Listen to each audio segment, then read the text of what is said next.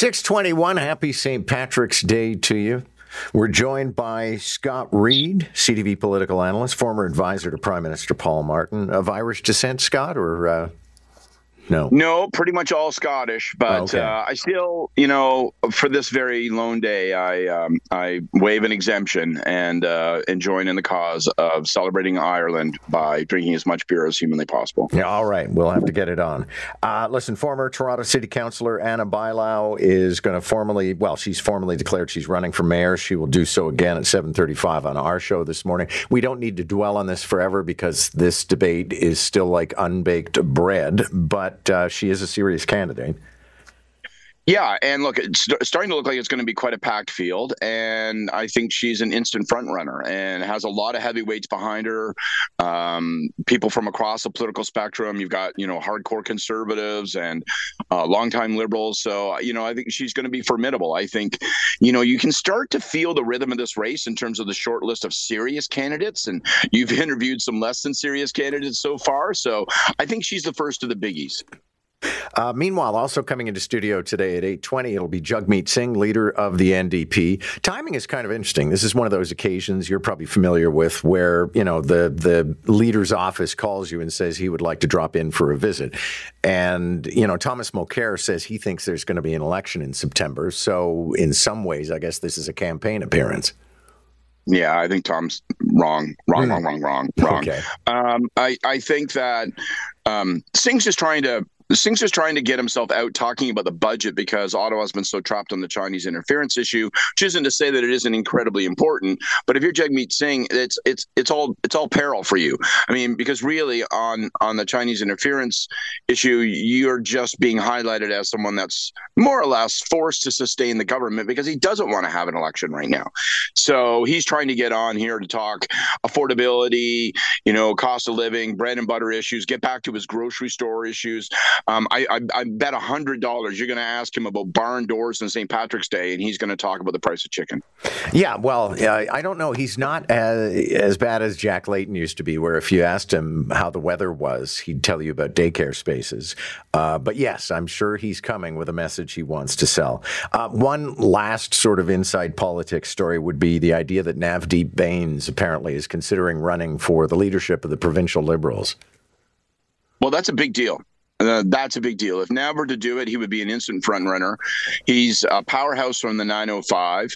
Obviously, he uh, you know brings in a new Canadian vote. Um, uh, he's an incredible. People may not recognize this and know this about him, but they think he was an MP and a minister. But he's an unbelievable political organizer. So he'll bring rigor in terms of the ability to build a volunteer base, rigor in terms of the ability to fundraise. He'll have 905 appeal, which is the you know the absolute breadbasket for Doug Ford. So he'd be a compelling candidate, like really compelling candidate. The party would be lucky to have him as as a candidate candidate. He'd be the first really super serious candidate, probably along with Bonnie Crombie in terms of name power. Okay, so um, George Brown College investigating after a guest speaker used the N word. And, uh, you know, we don't have to spend a lot of time on this because we don't know what the context was. But I also find there is this, you know, using the N word seems to be like shooting yourself in the head. Well, yeah. I mean, you know, I'm a 55 ish year old white guy and I'm never using it. Like it's just that simple. Now we don't know the context. I mean, it could be somebody who's racialized. It could be somebody who's black who uh, use it as a point of emphasis. I've been a guest lecturer dozens of times at universities, and I talk in a way that um, you know university profs don't. Um, but you know there's still lines. There are you know clear rules and you know you um, we'll, we'll, we'll see what the context is eventually i guess. But i just think you know it's it's pretty straightforward. Don't use that word. Um, that's that's just the any other course of action is asking for trouble and asking to you know really alienate and and, and upset people. There is a gym that is offering self defense courses for TTC commuters. That's kind of a sad thing. This is the worst. Lamest, most predatory gimmick I've ever heard in my life. I mean, seriously, I don't know anything about this gym or these people, but like, I literally feel like shame on you. Okay, come on. We see these this serious issue of violence on the subway. What is the answer? Not more violence. Oh, it's self defense. Bull roar. You know the kind of people who are going to want to take this course are the kind of people are like, yeah, I'm going to get down there, and then when someone looks at me, I'm going to give them a here too. I just think this is the, you know, maybe they got us talking about them on the radio, but I think this is just this is this is Bush. Oh, we're gonna we're gonna teach you how to defend yourself on the TTC. You know what? Kicking someone's ass is not the remedy to violence on the TTC. It's I think this is way Bush. Okay, I, I must say though, I'm curious because you know uh, it's a three-hour course apparently, and they're gonna. I, I, suppose part of it is the whole idea that you have to bark back at people to get them to clear the decks, and then after that, you punch them in the face. Did we lose Scott? Scott's vanished. Well, look at that. I seem to have did someone punch him in the face? Yeah, I Grab don't know. Rats, because we didn't get to the zombie story. Can you? I'm uh, here. I'm here. I'm back. Can okay. you hear me? You're back. Okay, so I blinked right out there. Yeah, I, I take back everything I said. Clearly, I offended the gods. This has been a rough tech week for us. I'll tell you. So, uh, Toronto is ranked as one of the worst cities to survive a zombie apocalypse. Um, yeah, well, I mean, they actually give you the means by which they establish this five categories of data. Vulnerability, I'm not sure what that really means. Hideouts, okay, uh, maybe Toronto has some. Supplies, safety, and mobility. All I can think of is I would love to be on a high floor in a condo tower during a zombie apocalypse, Scott, because they don't know how to use elevators.